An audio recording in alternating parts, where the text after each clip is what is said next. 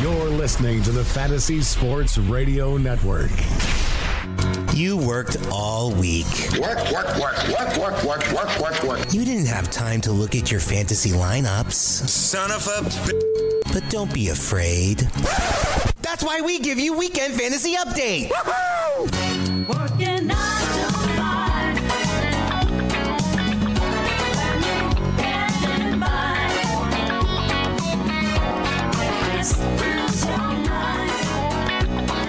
We are back on the Weekend Fantasy Update.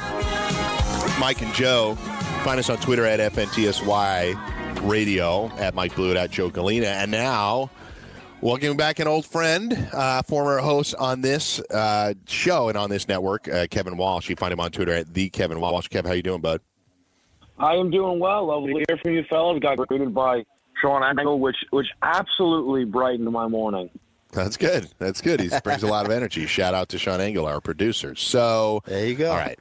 I think it's been well established that you despise the Warriors. We've covered this on air. You do not like the Warriors. It's okay. You're okay. It's okay that you don't like the Warriors. You particularly didn't like them after they won and added Kevin Durant.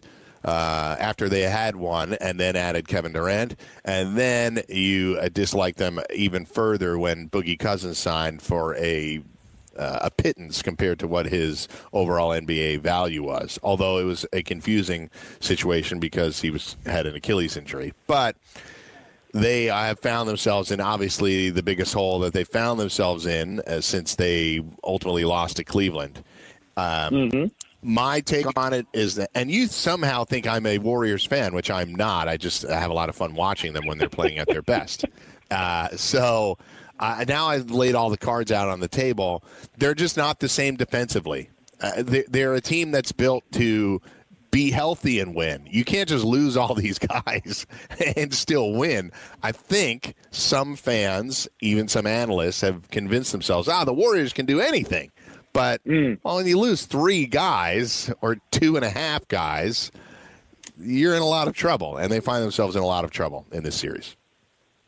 Well, yeah, as much as, and I still think in a way, to a degree, the way this series has played out, the Kevin Durant's decision did have a major impact on the league and the overall enjoyment of it, and I think to a degree this series adds some weight to that. But ultimately, when you look at the team the Warriors are trotting out going into this series, which was mainly just minus Kevin Durant, it's probably the worst Warriors team in this entire run because before they added Durant, they were a team based on depth. They traded in the depth for a top-heavy, star-power-driven team, which you do 10 times out of 10, but when then the depth is gone and Durant is gone, it leaves you vulnerable. And I think you made a really good point there about how the media can consistently tell themselves that the Warriors can do no wrong. I think the Portland Trail Blazers series was something that a lot of people used as their reason for liking the Warriors against the Raptors. I saw plenty of people say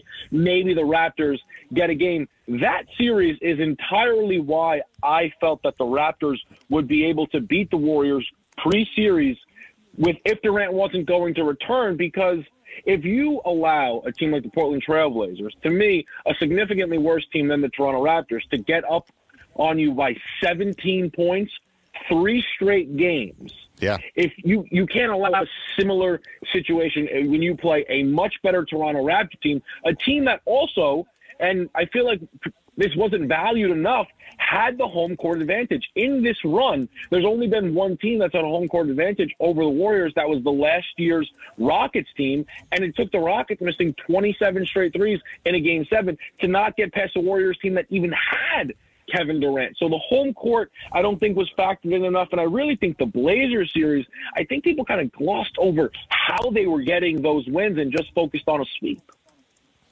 I think you're right to some extent. It was I said during the series, I wish the Blazers would stop doing this to themselves because it was just torture to watch them keep doing that. But it's not just Durant, obviously. It's Boogie. I don't even know what percentage to put on him because he was really good in one game, but he clearly can't go out and do it every night. He's not in good enough basketball shape right now. Looney is playing with a painful injury. And they're just throwing the kitchen sink at Steph, who can only do so much. And even Clay was awesome last night, but he had to get his leg rewrapped. It's just it's a complete mess. Now we can keep diving down into it, and then I'll even ask you about Carson Wentz at the end. But where do you expect it to go from here? Is this a closeout for the Raptors in Game 5?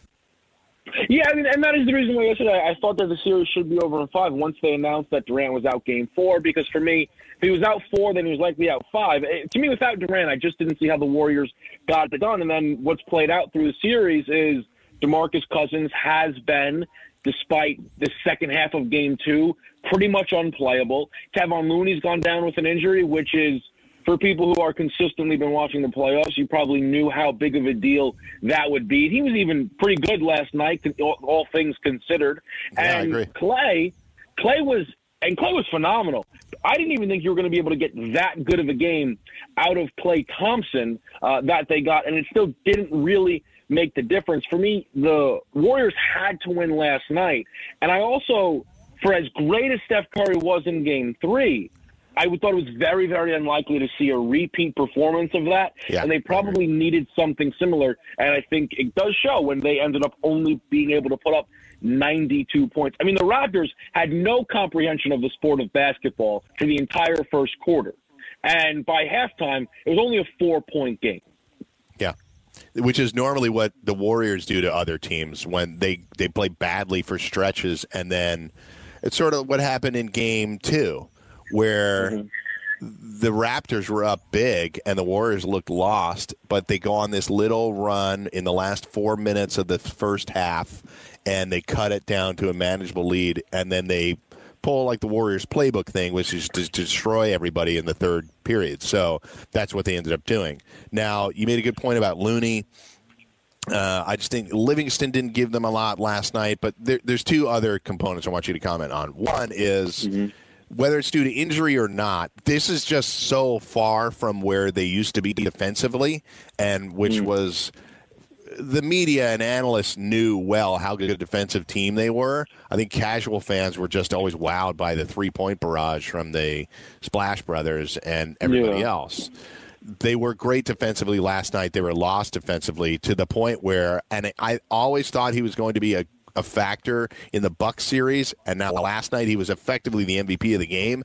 Ibaka just totally dominated. He was 9 of 12 from the floor, and even in not a completely full load of minutes, he took over the game. They just couldn't defend him. Like, Bogut can't do anything with him. Looney's banged up. Livingston can only do so much, sort of playing out of position at times because of his length. But Ibaka was a huge factor last night, and really was the reason that they were able to keep the distance from the Warriors throughout the game. It wasn't just Kawhi doing it. Ibaka poured in 20 points. Yeah, I think even when we talk about Kevin Durant not being there, the most obvious absence is the offense of Kevin Durant, one of the all-time great offensive players. But he's also incredibly valuable for their defense when you think about his length and his ability to rebound the basketball, or even just the fact that Kawhi Leonard would likely draw that Kevin Durant assignment, and that probably doesn't allow him the opportunity to come out and have a 17-point third quarter. Durant would have changed the math on all of this, because then instead of an unplayable DeMarcus Cousins or a Kevon Looney who doesn't have his collarbones intact, or an unplayable Andrew Bogut, you're then able to play Draymond at the 5, Durant at the 4. You keep the size, and Draymond can usually get the better of a matchup against a Serge Ibaka. Hell, even against a Marcus Saul, he's been doing it his entire career. So Durant, as much as they miss him on offense, you could maybe even argue the defensive side of the ball, they miss him even more. And there were moments last night. Draymond had like the ultimate Draymond game, too. He's a minus 13 last night, but all the Warriors were minus except for Bogut, where he had 10. He had 10, 12 assists. He had 9 rebounds. But I could tell there was a sense of desperation because Draymond had 4 fouls. I'd say all 4 were ridiculous fouls. Guys coming down, not even in transition. Guys are bringing the ball down. Draymond runs up to him to foul them hard. He gets mad at the ref for calling a foul. It's like you just ran 35 feet across the basketball court and ran into the guy and reached on him, and they called a foul. It's a foul every time. Like, why are you stopping the clock and getting guys into the bonus and putting them on the line? I just wonder if there was it felt like a little bit of old Draymond crept in, where the sense of frustration, he got a technical. He's up to 5 technicals, by the way, in the postseason. If he gets 2 more, he misses a game. So assuming this goes 3 more games, Draymond's at risk if he doesn't keep himself off of the technical line. But so I just thought Draymond showed a little bit of frustration. Steph was obviously frustrated. He was getting hit a lot last night, and they weren't calling it to a point, and he finally got a foul, and I thought he was going to get teed up too for sort of slamming the ball down. Well, I think on the Draymond point, something that you and I would kind of always laugh about with Draymond, especially come the postseason, is he'll get in a ref's face, he'll get a tech, and then he's allowed to do whatever he wants. One of the weird trends I felt like this postseason, where Draymond's just been allowed to do whatever he wants before you're ever getting the first tech. He has certainly toned it down a bit, but something I tweeted out last night is if this game gets out of hand, game 5, I think he's just going to get ejected. I truly, I wonder if you can find a sports book that'll give you some odds on Draymond Green getting tossed out of game 5, because he now seems, he's seeing it slip away, and all the self-control is slipping away with that. Yeah, and I thought the fouls were indicative of that last night. I thought Iguodala was okay. He only gives you 3 points, but Iguodala is a jack of all trades guy last night, but it's unfortunate because they do need more offense out of him. They just need out of guys that they don't normally have to rely on to give them offense. You know, they needed more than 3 points out of Iggy and 6 points out of Sean Livingston, for example. They needed Quinn Cook to hit 1 shot. Just hit 1. You're in there 7 minutes. You're shooting 5 shots. Just hit 1. Like, give us some points. So, all right. So you think it's over in game 5. That's it. Yeah, they played 16 quarters. It's 13-3 Raptors. Like, the Warriors have only won 3 quarters in this entire series. That is to me the entire story here. The Raptors, it's not just the Raptors have been better. They've been comfortably better, and that's how you win 2 games in Oracle. And they've just been the comfortably better basketball team. And again, unless 35 is going to walk out of that tunnel, I don't know what the Warriors could possibly go to, because we've even seen just one last point. We've seen the tremendous Steph game, the 40, like the best, maybe one of the best playoff games of his whole career, and it still didn't make the difference. And it was at Oracle. Yes. And I don't think Durant is coming back. No, neither do I.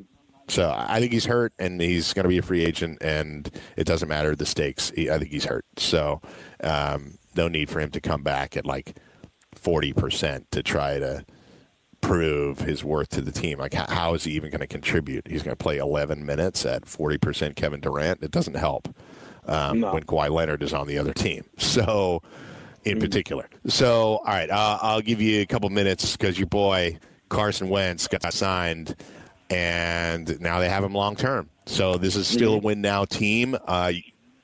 They're kind of in this position that a lot of teams get into with a quarterback. It's like, well, we're not 100% on him. We really like him, but what else are we going to do? We have to extend them and plan ahead for the future.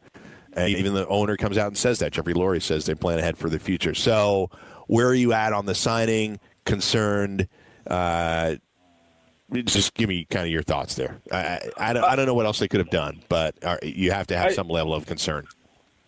I really think that it was important for Philadelphia probably to get this done now, because I don't know how much benefit there would be to waiting. The only argument would be an awful Carson Wentz season, and then you just let him go, which I don't know how happy anybody really is even about that result. To get this extension done before Goff and Dak is probably a big-time bonus, because, Dak's been on the record about not taking pay cuts, and I would assume Wentz would get more than Dak would get. And, again, Goff is someone that clearly the Rams like. So being able to get it done before that, and also getting it done before what could be a really, really good season out of Carson Wentz. Every single report is indicating that he is actually healthy coming into this season. One of the guys that I think both of us really respect in the NFL is Lewis Riddick, the guy who was all over Pat Mahomes last year. He's now on record for his preseason pick for MVP